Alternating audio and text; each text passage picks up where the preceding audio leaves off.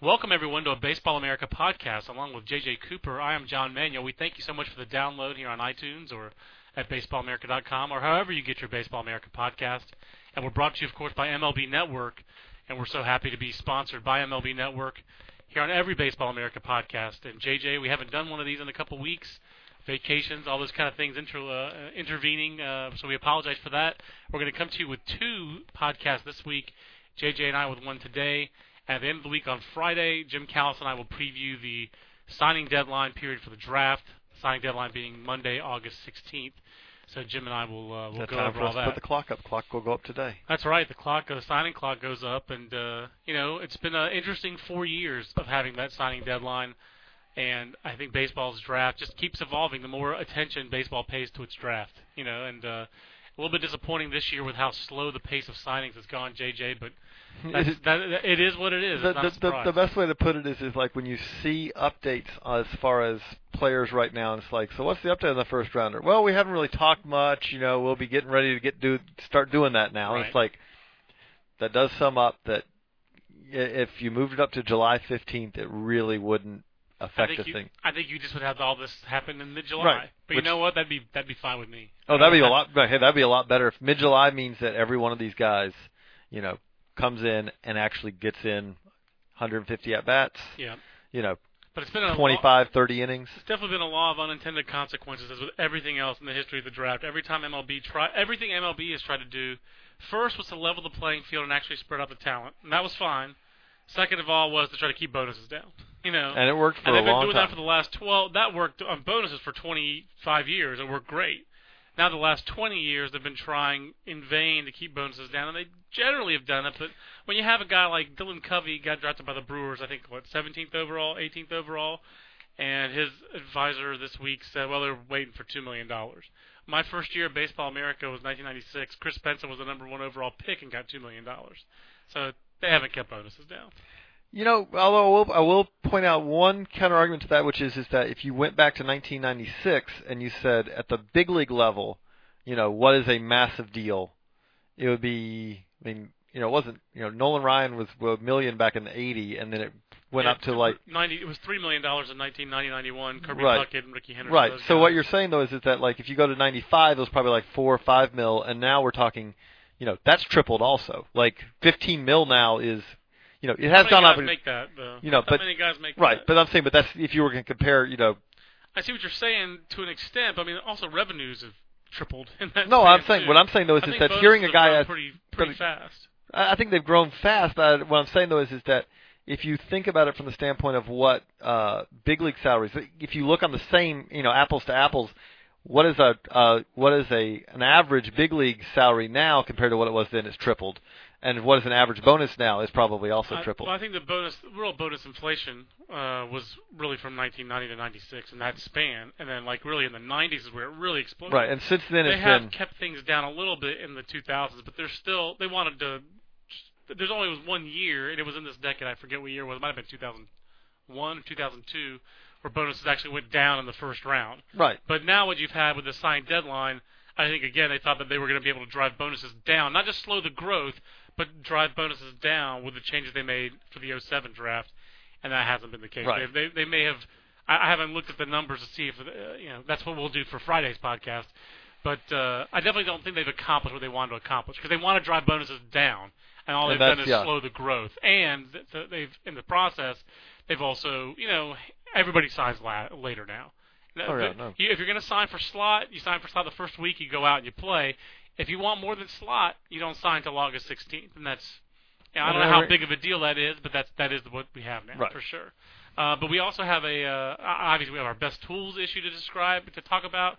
We have the trade deadline that has come and gone. We missed uh, commenting on that last week, unfortunately. Uh, that's come and gone. We had Mike Minor among many prospects recently caught up in the major leagues, so we can talk about all that. We're going to start off, I think, JJ, with a question that we got over email. Why don't you read that? And if you have questions for us, especially for Friday's podcast about the draft, you can send them to podcast at baseballamerica.com or post them on our Facebook page. I will say that we're not going to read questions of did blank sign or has blank signed. We're going to go a little bit yeah. more bigger picture, and not, instead of player by player, I think we can talk about organizations maybe that have a lot target, of guys, yeah, those kind of things. But Right. uh, Although yeah. I, I'm going to guess that at some point the words Bryce Harper will be used during that. Uh, I think we think he will sign. I think that the the the hullabaloo of him and Manny Machado on Facebook. I don't think we're Yeah. buying that one. Um, okay, so this is from Portland Baseball Softball. How about this? Of the contending teams that haven't been in the playoffs recently, Texas, Cincinnati, San Francisco, and let's say San Diego and Atlanta as well, which of those has the best chance to win the World Series? And the chance of winning the World Series for all those teams, I think, is pretty small. Right. I. I, I mean, to be honest with you, yeah, I do not. I would not say that any of those right now. If you went into Vegas, you would. You know, I think you could get some good odds on any of those. I still think that either New York or Tampa, because their starting pitching and their balance, are the favorites. And I would give obviously the, I would give the edge to the defending World Series champions in New York. I like the moves they made at the deadline, deepening their bench a little bit, improving their bullpen a little bit. You know, Kerry Wood shaved his beard because he joined the Yankees. He looks like Kerry Wood 1998. he looks like a kid again. It's so he looks Without so the hammer, young. he, he doesn't have the hammer that he did, but I saw that. I saw that he threw one of those uh, against the Red Sox in the two-one game on Monday afternoon, and it, his breaking ball broke like a foot down and a foot and a half in, and it plunked the Jacoby Ellsbury on the ankle, and it's like hadn't changed as far as that goes in 12 years. Still has no control of that pitch. But I think it's. I think the easy answer there, JJ, would be Texas. Because the Rangers lead their division, they're the biggest division lead in baseball, I believe. Uh, yeah, they they're they're going to the playoffs. I think we can say I think we think they're going to the playoffs. Although Trevor Cahill is trying very hard, and Kurt Suzuki trying very hard to get Oakland there. And I, Oakland's fun to watch from that standpoint. It's just, yeah, it would be interesting to see how that race would have been different if Brett Anderson could have stayed healthy all year. Right. Um, and it's it's awesome to watch Trevor Cahill's Tre- Trevor Cahill's maturation this year. But I think Texas is the safest bet to get in the playoffs. I would give them the best chance. Plus, they have Cliff Lee. But not to sound too much like Peter Gammons, their playoff rotation after Cliff Lee Drops off pretty quick looks quick. shaky. Yeah. Drops off pretty quick, and that the question is, is you know, I, I don't think it's more more of a team that you would almost say like, okay, are they get to the playoffs this year and hope to build on that next year? Which I mean, that may be you know now. A lot of that depends on you said Right. they have Cliff Lee right now. yeah. you know, they've said they, you know, with all this, you know, the sale finally going through, you know, that they, it seems like that they may, you know, if they can make it work financially, they would be interested in keeping Cliff Lee. Yeah. You know, or- uh, I that's pretty a big matzo ball though. No That's doubt. a big matzo ball. But if they could, the rest of that team is built to kind of like, you know, to be better going forward. I think. Yeah, I think the other question with them is Vladimir Guerrero is having a terrible second half. He was outstanding in the first half, but he's really dropped off in the second half. So I wonder, you know, what their what's their offense going to be like in the postseason. Ian Kinsler's been banged up, obviously, all year. Um, you know, you really trust their the rest of the. Uh, basically, right now their offense is pretty much being carried by Michael Young. Uh, obviously, Josh Hamilton. Yeah, I was gonna say, Josh Hamilton year. yeah, and Nelson on and- Cruz, yeah. Yeah. So, uh, you know, you've got those two guys in the middle of the lineup, but with, without Vladimir there to protect Josh Hamilton, you're not going to let Josh Hamilton beat you. Is Nelson Cruz good enough to really be the guy can carry an offense in the postseason? And there's just not a ton of other help in that lineup. Not right now, not the way it's going right now. So, I think I think Texas has some questions. I actually like it. Atlanta and the Giants just played over the weekend. The Giants had their annual, you know, Brian Sabean era uh, post Barry Bonds. Are they going to score any runs? So they lucked That's, into that's, the, you know, we, we've been asking that question for many years. that's right. So I, but I like the Giants, and I actually like the pickups they made this year. They, they Aubrey improved their Huff's year is a uh, Aubrey Huff's had a great year for them. shocking year. Just tremendous. He's actually uh, it was not a dead cat bounce last year. No, it, it, it was Baltimore. I'm still two years ago. alive. I'm- He's still there. Yeah, I'm not dead yet. Um, and then you know Pat Burrell having a dead cat bounce with back in his hometown. He went to Bellarmine Prep in the San, in San Jose. He's back in the Bay Area, and Pat Burrell's been uh, he's been in San Francisco. What the Rays hoped he would be in Tampa. Um, obviously, Buster Posey is Buster Posey. I mean, that guy's a stud. And no, I it's, ha- it's a much better. I mean, the thing about it is that their lineup, it's a lot of, with the exception of Buster Posey, a lot of guys you wouldn't be expecting to be depending on, but right. but it's been better than anyone could have possibly. Andres Torres has been a revelation. Part of uh, the worst draft in Royals history, that Deric Ladnier draft. Wasn't Torres one part of that draft with the Royals? He was. I pretty sure cannot that, remember that oh, was. he was the guy who was in that draft who was like, uh, ah, maybe he, he was like the best big leaguer of that draft before this year, which is why it was a bad draft. But uh, out of those teams, I still think it's the Braves. I think the Braves have the best chance. uh, they've got to hang on in that division, and they certainly have some offense questions going on right now. Right, I mean, that's I that- like their pitching for the playoffs. You, you like their pitching for the playoffs, but that is the real question: is is are they going to have enough? I even like their pitching better than San Francisco because I like their bullpen better than the Giants. I mean, the Giants' rotation at the top is just as formidable as Atlanta's. Although, right now, Tim Hudson, I take Tim Hudson against any pitcher in baseball. Uh, it'd be a push. Uh, Anybody versus Tim Hudson right now, you have to say is a push. Tim Hudson's just been dealing been so really- well, and then you have obviously Hanson, Jair Jurrjens. The injury to Kris, Kris Medlen is hurts them a little bit for the regular season. But I don't think they were expecting. Right, they weren't going to count. He was going to he was going to be throwing innings in the be- bullpen. He would have been a very helpful bullpen arm because Peter Moylan's arm is hanging out by a thread. Bobby Coxon is pulling his. Uh, eh, Bobby Cox and Joe Torre both do this. They find their three or four relievers Hey, and we're gonna use pound them. into the ground. and Jonny Venters, get ready. with, with Kris Medlen not there to help you, Jonny Venters, who's been awesome this year. Um, that's why I actually like Kyle Farnsworth for them. They need another right-handed reliever. But here's the Um, question: Is, is it Kyle, Kyle Farnsworth? Farnsworth. It may be like, oh, we're not going to Farnsworth, you know, unless it's eight to two before long. That that that might be where they're headed. But I, Well, I like Atlanta out of I'll. I'll throw out the same thing, like you said that. I think Cincinnati is in really good shape to make the playoffs. yeah, I, I, think, so. I they're mean, in a good. Uh, what's their? What, what are they right now in the wild card standing? If they're in the wild card, no, they're They well, they're, they lead the division, so they're Yeah. you know. right, but they're if they if Yeah, they, they would be. Yeah, lead, they would. they're would be. They the would be tied with the Giants for the top of the wild card if they were not, you know, and the Phillies. So, you know, or actually they'd be ahead of the Phillies. Yeah, they're all tied in the loss column Yeah, though. Right all tied in the loss It's very bunched up. The National League's But- gonna be a lot of fun to watch. Oh, yeah. goes. But but the thing with the Reds is I do think they're very well constructed. They got an easy schedule down the stretch, and the strength of them is is that it's just like five-headed rotation monster where Right. you can cut off any one head and it doesn't really matter, with the exception maybe of Johnny Cueto. Like they one through five, they don't have anyone who consistently is going out and getting bombed. Now Mike Leake right. recently is the closest thing you could say to that. But you know, like Travis Wood, they sent Travis Wood down this week because they were going to skip his start next week, and so hey, you know they needed a roster spot, and he'll be back in you know the same time he would have been otherwise pitching. Well, Travis Wood's been better than Mike Leake lately, Yeah, but they've got Homer Bailey has been pitching well in rehab, so. There's even talk that Homer Bailey may be coming in and Leake. You know, maybe they start to ease Leake off a little bit now. Maybe he's hitting a wall. They have enough starting pitching that they should, you know, it's really easy for them to avoid a three, four, five game losing streak because they're going to get quality starts. Right. And I like the pickup of Jim Edmonds for them as a good waiver post waiver They- uh, deadline. kind of the. Yankees sim- similar type things what the Yankees did. It's like not like that move that oh this guy's going to change everything, Right. but that move of hey we've got a guy now who you know useful off the bench, play a couple positions, all that. I think that the phrase that people like to use now, uh, just to, I think to upset stat heads, is he's a winning ball player.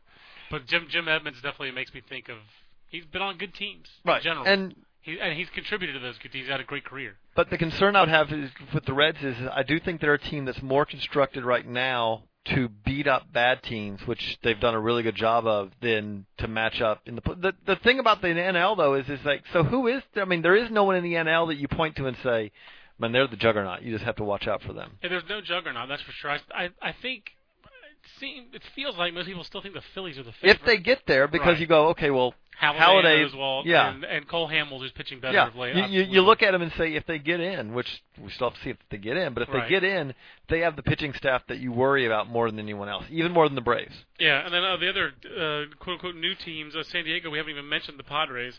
And I mean, I don't know. I I don't know if Bud Black already has Manager of the Year wrapped up. Uh, he should. he should. Um, how about the Padres? I mean, I think we all thought by this time, JJ, that they would be uh, jettisoned. They would have jettisoned. We'd be talking about the Yeah. haul they got back for Adrian Gonzalez. and instead, they're like, oh well, we actually going to build around Now, do you think they can hold off the Giants? I think the Giants are going to overtake them and win that division. Personally, I don't even think the Padres will make the postseason. Even though I, I think it was a nice move for them, they picked up Ryan Ludwick for a song. Um, I don't know necessarily that Miguel Tejada helps a lot, but I know Chase Headley has not hit lefties very well Right, this I mean- year, so uh, Tejada's an upgrade there. Um, I, to me, it seems like it's all tied into the rest of their rotation. You know, Matt Latos, can Matt Latos stick around? And he was good in his last start, but obviously he's never pitched this deep into the Right, year. this is- he's the really their only difference maker in their starting rotation. The rest of the rest of their rotation only has to be average with as good as their bullpen's been. And their bullpen's been tremendous. It's a sub three ERA for the bullpen. Do you think they have enough staying power? Can they hold the- off the Giants? The thing the I just Rockies? wonder is, I just don't think they have enough offense. Yeah. I, I just, I, I know, you know, they don't need as much offense in that park, and what the offense they have looks Right. worse because of that park. But, but I just don't know if they have enough offense, you know, to to really to stick in this. I mean, it it. it and you were you were talking, you know, with other players. Like at this point, why would you let Adrian Gonzalez beat you? Yeah, that guy didn't end up. Uh, he it's surprising he doesn't have Barry Bonds walk numbers. It's really kind of surprising. I mean, he's so much better than everyone else in their lineup. But that's why Ludwick, I think, was a pretty huge move for them. So, I mean, he's not like he's hitting for them yet, but he was a better, he's better protection in that lineup. He's a legitimate threat other than Adrian Gonzalez. So if you do treat Adrian Gonzalez like Barry Bonds and walk him all the time, I think Ryan Ludwick can make you pay. But personally, I like the Giants' chances better. Um, Think their bullpen's if better. It's, it's improved over what it's been. Their on, their lineup is improved over what it's been, but they do have to find a way to get someone eh, to to make sure that someone gets on base consistently in front of Posey and, and Huff. If I was having to pick one team of these, though, I would say Texas simply for this. They're in their division. If they can just, you know, they could. I think they have at least a little clear path because for one thing, I feel confident they're going to make the playoffs. If I had to put money down on one, yes. I'd put money on them because That's of fair. that. But with that being said, yeah, I think we I think we both agree. We both say Yankees or Rays is much more likely than any of these teams. I think so too. We'll see. Uh, as, we record this, the Yankees and Rangers are getting ready to play uh, series, and we have another g- great series going on in the National League with the Reds and the Cardinals, and another great series going on in the American League Central with the Twins and the White Sox, who are tied in first place. And you know, I, I thought It is. There's a lot of a lot of great races as we get you know down to the. Uh, we're in Not- August now. It, not a it bad matters. thing. It's only boring if It- you're if you're Bill Simmons and you're a Red Sox fan, and apparently the Red Sox are boring for their fans this year, which I don't quite understand that either. But so I'll, I'll tee you up. I'll tee you up for the next next topic, which I'm going to let you kind of go on Sure. because this is much more uh, John expertise than mine. But uh, so yesterday, uh, late yesterday, Southern California fires Chad Kreuter. Yes. I feel safe to say not a shocking move that Kreuter has been let go. Is that? sure. Oh, absolutely not a shock at all because the only t- only the timing was. And I, mean, I was going to say that was the thing I was going to ask you. Is the shocking part to me with you know asking this kind of as the the Yeah. the, the fan almost because like I follow it as from the standpoint of as as I follow it closely, but I'm not involved in reporting it and Right. all. How often does a coach get fired in August? very infrequently. I would say rarely, but obviously this had this had a first USC had to deal with the NCAA football investigation, and I'm not sure if any of the basketball stuff, the OJ Mayo stuff, or any of that, but you know with the Reggie Bush and all the NCAA football stuff that came down, that was the death knell for Mike Garrett. And so first USC had to decide and had to figure out whether it was going to keep Mike Garrett or not. And all through the spring there was speculation about Chad Kreuter's job security. It was his fourth year at USC. I mean, uh, he didn't have a winning record even last year when they had Brad Boxberger, Robert Stock, Grant Green. They still didn't have a, a winning record even then. So they lost all three of those guys and uh, were worse in 2010. So all year there was speculation whether or not he'd keep his job, and the only thing that people thought would keep his job would be if the football investigation dragged on and Mike Garrett stayed on because he was Mike so where Garrett's basically guy. there would just be because Mike, but beyond that there would be so little attention, right. ability to focus attention on the baseball program that it also would be on cruise control for a year. That's correct. And USC, uh, uh, understandably, has to had to pay a lot of attention to their football program. And you know, they're I mean they're facing yeah, they're facing big time NCAA sanctions, and they had to take care of those. But once that happened, and once Mike Garrett lost his job and Pat Haden took over as AD, we did start to hear the rumblings. I think people expected that something would happen. The whole question was, what would happen? Would he basically just give Chad Kreuter one more year and start building a list of okay, we're going to keep, you know, start building a candidate list to replace him? Because the timing was so bad. Right, because Uh, I mean, really, what you your choice at this point, it seems like more than anything, even with a a program like USC, which I mean, you know, national championships. I mean, yeah, it twice it is as anyone else. It's hard. You know, it may not seem like it if you've just started following college baseball in the last you know five ten years, Yeah, they haven't been relevant in the 2000s. They've been they went to Omaha in 2000 and 2001. yeah, haven't been back basically Mark. Prior left, and that was a, They've a only been to regionals twice since Right. then, I believe. but that if you but in the history of college baseball, I mean, they are the program. That's right. I mean, and there's not even like they are the UCLA of basketball. They are that of baseball. Absolutely, and five championships in a row in the early 70s, and you know, tons of big leaguers. And the thing is, they're, even their big leaguers are aging out. They're big league alumni. No more Mark McGwire. No more Randy Johnson. You know, Barry Zito's up there, although thanks to his long toss regimen, he's back uh, pitching, being effective again. But they have no. Uh, they really don't have a lot. I mean, Mark Prior's career, he's he's an indie ball now, is he not? He's a he's a setup man in the in the Golden is- League. I hope uh, good things for Mark. But there's not a lot of big league alumni anymore that USC can can. Uh, they haven't made regionals in seven of Well, the last eight years. So really, the the choice they were facing was, I mean, because at this point, it would be hard to imagine what Chad Kreuter could do that would, you know, that would have turned around if he'd give, been given another year. yeah, If the likelihood would have been, in over his head. if the likelihood would have been, okay, so you're gonna be fired after the 2011 season. Right, and then what? They, so what Pat Haden actually did, I think, um, was a good middle road. I think it. I think it had to be done. I think Chad Kreuter had to be fired. He probably should have been fired a year ago, after last year. He really should have been fired after. Right, because there wasn't really a whole lot of hope for this year when you No. say, hey, you're uh, the most talented team that USC's had Correct. since You the good, over. yeah, since well, and since the good, you know, really going back to the early 2000s, is it not? Probably, yeah. I mean, like in oh, I guess it was 05. One of those years that Jeff Clement was there. They made regionals. They won a regional. They lost in the super regional at Oregon State. That was a good team. Right. but you know they had uh, they really haven't been relevant in a lot in a lot of ways. Um, it was a horrible decision to fire Mike Gillespie at the time, push him out in 2005, I guess it was, and then you know for every Grant Green and uh, they got Grant Green was a highly sought after recruit. Uh, there were five guys that USC signed who didn't make it to campus. I talked to Grant Green at the Futures game, and he talked about, yeah, you know, I would have roomed with Hank Conger. I would have also, I, I was the host for Mike Moustakas when he visited campus. You know, those guys would have been great Trojans. Uh, Mike Moustakas, you know, his regret about signing pro ball is that he doesn't get to pitch anymore. I don't think he regrets it when he looks at his bank account. But uh, now that he's in AAA and he's had a great year this year and he's in the running for a minor league player, of the, minor league player of the year, and this would have been his uh, junior year in college. He would have been drafted this year, 2010. I think he was better off for signing uh, at a pro ball was the number two overall pick.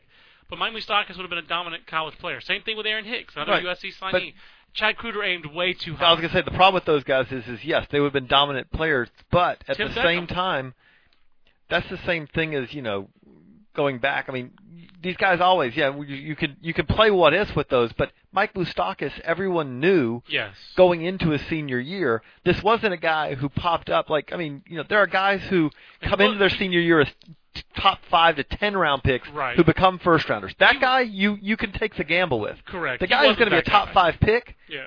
you're Now Moustakas didn't enter the year as a top five pick. He entered the year behind even Matt Dominguez, and he was thought of as more like a second to fifth type guy. And then he really had that Right. amazing senior year where he set the California single season home run record. Still, he was more likely a a, a pro guy as far as he was going to get drafted in those first three rounds probably. Yeah, I think you're And right. first three rounds, Tim Beckham, same thing. Tim Beckham out of Georgia, they signed. Uh, know, he ends up going number one overall. Uh, he might have been better off going to college, but fi- not financially probably. Um, well, not financially, definitely. right, but, But but the, the very few guys. Grant Green said that you know the, my pitch would be more guys need to do what I did. But Grant Green just told me I turned down a half million dollars at a high school. I wound up with millions out of college. Right. I had a great time being in college, but not enough people made that same choice, and it, most people aren't going to make that choice. I, I think that Chad Kreuter and a lot of pro guys make this mistake. JJ, a lot of guys who don't have experience in college baseball uh, they evaluate players at their professional baseball, and a lot of the college coaches do aim too high. You know, when he first got to San Diego State, same problem for Tony Gwynn when he was first head coach there.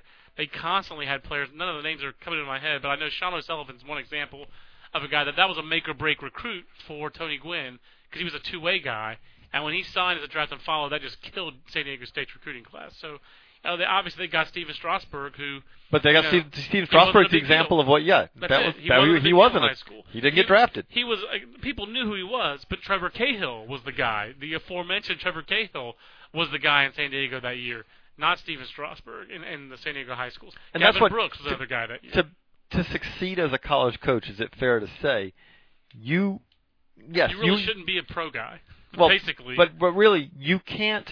You don't build your team. You can occasionally get like TCU. Okay, they Yeah. land Matt Purke, right. and it yes, he's a program changer. they built their program on the Bryan Holadays of the right. world. You you build, but you build your program on the very good college guys Correct. who, when they show up on campus, are not top ten round picks. That's very true. I, and I, I think You can't have you can't survive on things. you cannot survive on you those You cannot guys. survive on the on trying to recruit guys like Aaron Hicks and Mike Moustakas. You just won't get them to campus, and you, Chad Kreuter proved that.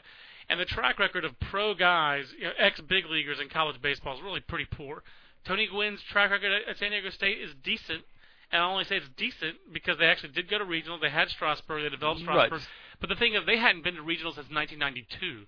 It's not like he took over some juggernaut program. Right. He took No, over a, a and program and you that get wasn't good. and Strasburg by itself because of what it meant for the program. Sure. Developing Strasburg means that a whole lot of people know about that baseball program who did not Absolutely. ever know that it existed before. Absolutely, but Tony has had to learn that in Right. a difficult way.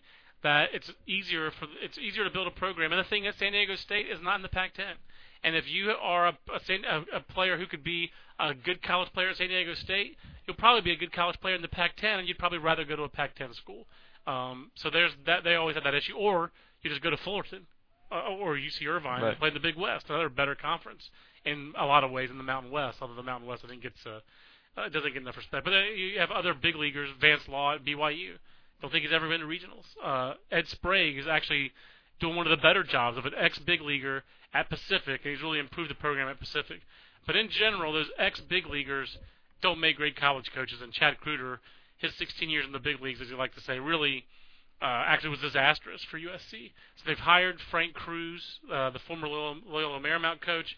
He was a volunteer assistant the last two years at USC. He's a former Mike Gillespie assistant.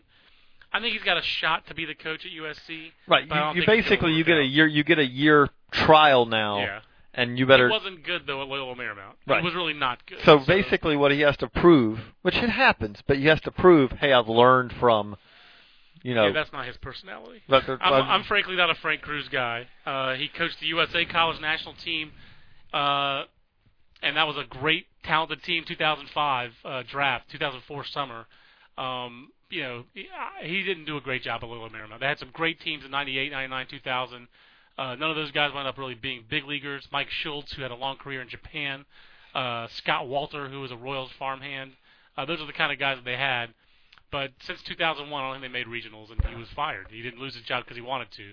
So I- I don't think he's. I, I think your best case scenario is at USC, is that USC will shell out a bunch of money for an established coach with Southern California ties, such as George Horton, Dave Serrano, someone like that. Right.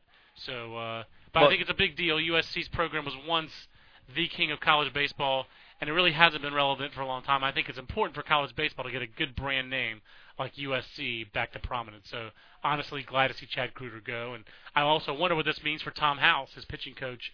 That's one question that I haven't seen. I haven't seen the press release myself, whether or not Tom House lost his job or not. I'm going to guess on an interim basis he's still going to be there with Frank Cruz, but uh, I don't think that's long for this world either. I don't. It's not like USC's leading the Pac-10 and pitching every year with Tom House as their pitching coach. So, uh, JJ, moving on. Uh, yeah, our last yeah our our, our last topic uh, we we did mention that we talked about best tools, which I like our best tools cover. It's a little bit different. Uh, Roy Halladay in a Phillies uniform, but also just a little a little side view. I kind of like it. It's a different cover, different color for us.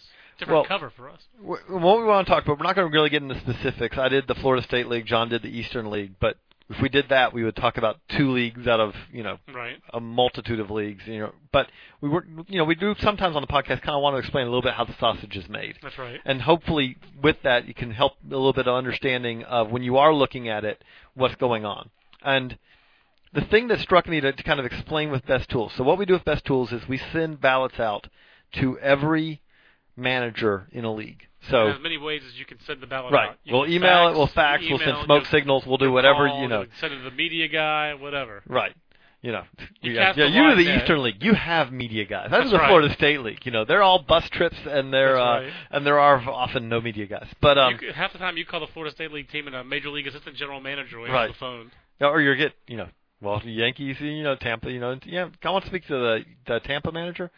Oh, hold on, you know, like, oh, That's so right. you want to deal with the, You the minor league that's, team, Uh, that's right. That, know, that's but- rare. you know, but but so that being said, you know, so you send the ballots out, and you, you know, then yes, you try to get them back in whatever way you can, and then you also contact uh, some scouts who've covered that, you know, that league to kind of get, you know, usually how I do it, I don't know about you, but I, I get the manager's info, and then I go by, the, or essentially I cross check it by a scout. That's what I do. And That's exactly what I do. but the thing I wanted to explain with this is is that, and feel free to chime in on this, is that as we go through it, with best tools is the start. Best tools, you know, when we get into prospect season, best tools is the start of prospect season because the hope is is that you you're going to you know you collect this information and you're going to learn some things that you didn't know. Hey, that guy has a you know the best breaking ball in that league. Oh, I thought he was good, but I didn't know it was that good. right. That kind of thing. Then we go from that into league top 20s, and then we go from that into top 10s, which becomes the top 30 that's in the Right. prospect handbook. but the thing I was, you know, one of the things with that is, is that this is, this is the links, the rankings that we massage the least. I think would be the way to put it. That's a great way to put it. This is the one that's the most straight votes. You know, really. Um, the way I end up doing it is I actually, uh, and I didn't, I couldn't do it this year in the Eastern League because there's been such turnover in the Eastern League. But I've done the Eastern League for three or four years, and so last year, especially when I did best tools, um, not to get too Orwellian about it, but some votes counted more than others. You know, you know which- some managers' opinions mattered more to me than other guys. Well, and the other way put it, 'cause, uh, when I'm doing Florida State League, like if one guy is clearly winning the vote, that guy's going to win it. Right. Even if, generally, even if I don't think that that guy necessarily, But if it's a runaway, but if it's a runaway, you know, but vote, if it's the voters have spoken. but but what happens is if you're if it's close, if you've got you know, like uh, for example, Florida State League this year, if you go best, there are also there are categories where it's tough for, Yeah. for managers, understandably. Best defensive first baseman in the Florida State League this year. correct. There was not. Yeah. Like the thing I want to explain with this more than anything is is because you see a name doesn't necessarily mean that you know, like especially there are certain categories. It's not that they don't mean anything, but if you see best defensive first baseman, yeah, that's not as important. that's not as important because and this is I'm not faulting managers. If there's not a standout first baseman defensively in a league, Right. the name that's going to pop to their head is if there's a good hitter in the league That's right. who's not brutal. It's going to be the first first baseman they can think of, the best first baseman they can think of, Right. Who the best player who plays first base. Now I'll say this: best defensive shortstop on there. You're never going to see a guy show up at best defensive shortstop who, right. who, who's who's a butcher. That's right. That's never going to happen. But the first base, obviously, defense is lower down the pro- the profile. Like in the Eastern League, I wanted to make sure he won the vote. But Anthony Rizzo, Portland, uh, I, I spoke to three managers before I went on vacation. But uh, they all said, well, Rizzo has the best defensive first base ability. But one of them even said, well, it's going to be funny to vote for a guy who's got 11 errors. And then you look at the stats, and yeah, Anthony Rizzo's got had 11 errors the time I made that phone call. And he had, a, I think he might have had a multiple error game at first base, and they've been all kinds of errors. Uh, it's been, it has, but, but tools wise, he has the best defensive first base tools, and mostly you want to keep those. But there, like in that league, there was no good defensive third baseman who's a prospect. Ray Chang is an older guy, more of a veteran, not necessarily a prospect, but there wasn't a prospect Well- who was thought of better. Brandon Laird got some votes, but he didn't get as many votes as Ray Chang. And, and the thing about it is And that the scouts I talked to have the all said is, he's not Brandon Laird, yeah, Brandon Laird's a 45, 45 ish 50 third baseman, yeah. Yeah. Florida State League, Michael McDade was in the running for best defensive first baseman. He's probably what a 35 ish. I was going to say he's a 30-35. Yeah. But he also is one of the few guys at first base in that league who actually is a prospect. That's and right. so, you know, I don't fault managers voting that way, but that was, but so that's one of the things we want to explain this is like when you see best pitching prospect, best pitching prospect, that guy's, it, there are there are very rarely going to be a league where there wasn't a pitching prospect in the league. That's right. Best that's- fastball, that guy's going to throw hard. But there are certain things, you know, when you see like best defensive first baseman, don't think of that as, you know, well that guy's a Gold Glover, Right, Because right, it doesn't necessarily mean that. Um, and, but it is. It's a very useful step.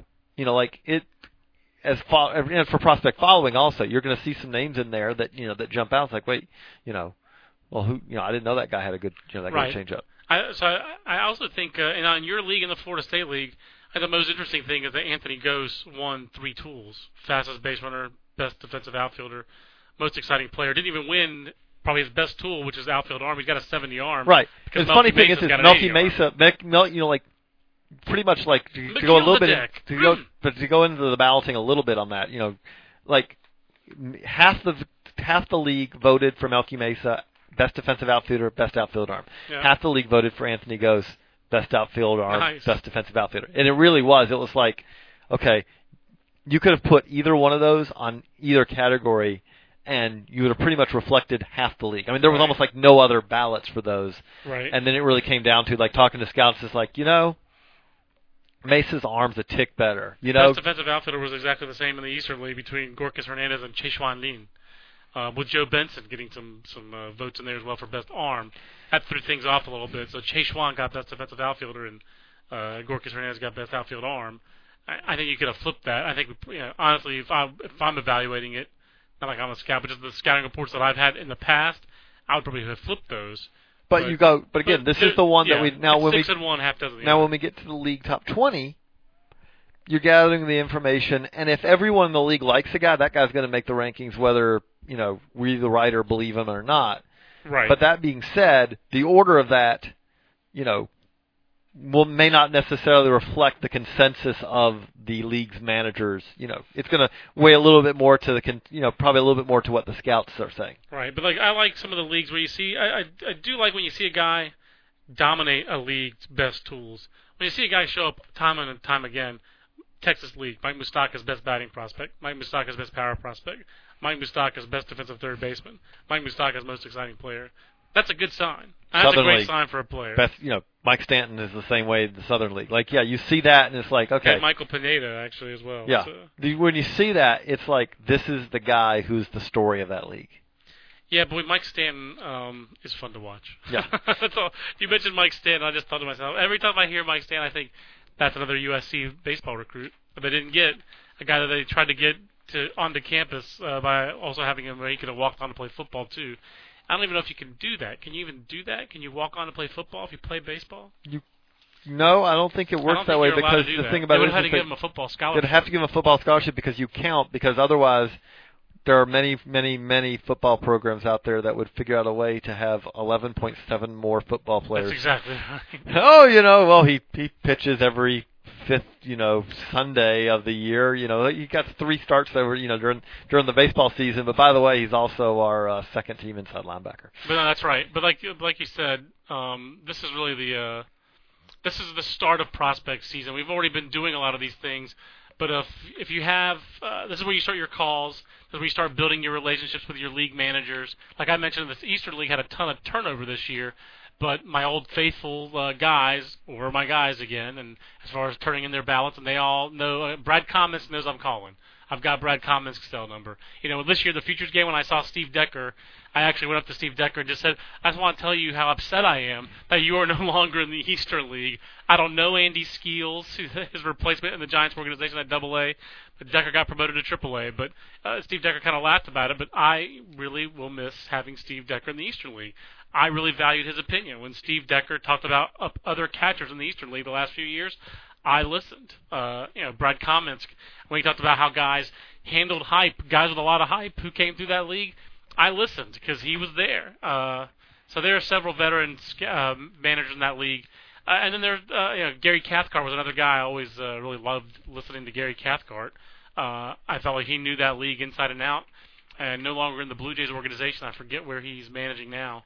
Uh, but you love having the, those guys over and over again. There were like nine or ten managers who were in that league year in and year out. And that's one of the advantages I think for you, JJ, doing the Florida State League. There are repeat managers in that league that you've been able to build up good Right, and that and that's you know that that is definitely a part of this. Is like you do learn. Okay, this guy clearly is watching it with that eye because some managers, you know, it's not like that's not what their that's not their strength. That's not their skill set. I think when we do the league top 20, you, if you don't talk to all 12 managers in your league or 14 managers, you feel like you're missing something. You know, at least a coach. Right, you want to talk to at least you want to talk to at least you really want to talk to at least someone with each club because you want to. I mean, you want to make sure that you want you've covered everyone on their team. Right, like last year, I talked to scouts and opposing managers, obviously, who'd seen Erie. But I didn't, the Tigers Double A affiliate. But I didn't talk to Tom Brookins, who was the Erie manager. I felt like I was less informed about Erie, and as a result, we were low on Brennan Boesch. I feel like that started with our league lists. I really do. I feel like that's and that's one great way that like maybe 15 years ago, when you did the top 10, you did the top 10. You did it in a vacuum. You didn't really talk to somebody else, and usually you just talk to people in the organization. I think sometimes 15, 20 years ago, we got used by Oh, yeah. organizations to pump Well, up and that's their one- guys. and that's one thing But now we have a great hedge against this as this league top 20s. You have outside the organization sources. Sometimes you have 11 or 12 of them because Right. of league these these league top right, 20. and that's stuff. the thing that always is is fascinating is that when you do the league top twenties, you always are going to have a guy or two who, when you start making the calls, is not. I'm not saying you don't know who he is, but he's not on your radar from the Right. standpoint of you don't you've never thought of this guy to be a top ten. Oh, the no guy doubt. that the guy that I go back to is is that you know I, I, several years ago now I remember you know and I'll I'll first say that this was not the only Dodger that I went crazy on the Florida State League, and not all, you know, there's another one who didn't go nearly as well as number one there. But but Matt Kemp, everyone you talked to in that league loved Matt Kemp, and not that he was not a prospect before that, but I remember like the first time I sent it out, it's like, you know, getting the comment, man, that's high on Matt Kemp, and it's like, well, you know, they love him that league. Jason yeah. Bartlett in the Eastern League the first year I did it, Hmm. like everyone loved Jason Bartlett, and you go, I went into that, I didn't have Jason Bartlett on my list Yeah. of guys to ask about necessarily, but everyone in that league loved Jason Bartlett, and so you know, you go, well, there's got to be something there. Right. Again, it doesn't always work that well. I just blanked on the name of the uh, six foot seven uh, uh, uh, Joel Guzman. Joel Guzman, yeah, number one in that li- you know in the Florida State League one year. So I'm not saying I'm like some brilliant you know Yeah. Kreskin or anything. I'm just saying that My favorite one was two years ago in the Eastern League when uh, Jose Tabata had his year where he was awful in the first half for Trenton and then got traded and went to the Pirates and uh, his manager in Altoona, I think at that time was Tim Leiper, was just like, hey, look, this guy's awesome. And I used all the quotes on the record. It wasn't like he was saying off the record stuff. He said like, this guy was clearly humbled. And he came to us the last month of the year, and he was tremendous. So I basically like I'd already made a lot of my calls, and I'd asked people about Tabata, but then I went back and I made a couple more calls, a couple more emails, found a scout. Everyone who'd seen him in August loved him. with Altoona loved him. Didn't like him, they loved him. They were like, oh, this was the guy who all the hype was about. He used all fields. He showed the ability to pull the ball. He ran well. He played a good center field, you know. And now Tabata's back in the big leagues and actually played you know, fairly well for the Pirates with him, Pedro Alvarez, Neil Walker. Neil Walker actually like making the Pirates somewhat interesting to watch. Although I if, love, if, you, if you have not heard the radio call from Alvarez's walk off, it's on I YouTube. haven't. It's worth doing. Um, it's just from the standpoint of you know two two radio announcers going, hey, if you're a Pirates announcer, you have to yeah. you have to go insane about moments like that because you, you you're going to go insane otherwise. But- 17 years without a whole lot of excitement. There are only so many ways you can get excited about. Uh, well, they the got it. Let's just say, like I said, if you find it on YouTube, they got excited about the uh, walk off homer of Pedro Alvarez. They, I, I'm, they, I'm they looking that up definitely as did soon as that. the show is over, which is right, right about now on the Baseball America podcast. So, hope you enjoyed the show. Again, if you have emails or questions for us for Friday's podcast, send those into us at podcast at baseballamerica.com or leave this for us on our uh, Facebook page, facebook.com backslash baseballamerica. And we're sponsored by MLB Network. For JJ Cooper, I'm John Manuel. We'll see you next time on the Baseball America podcast. So long, everybody.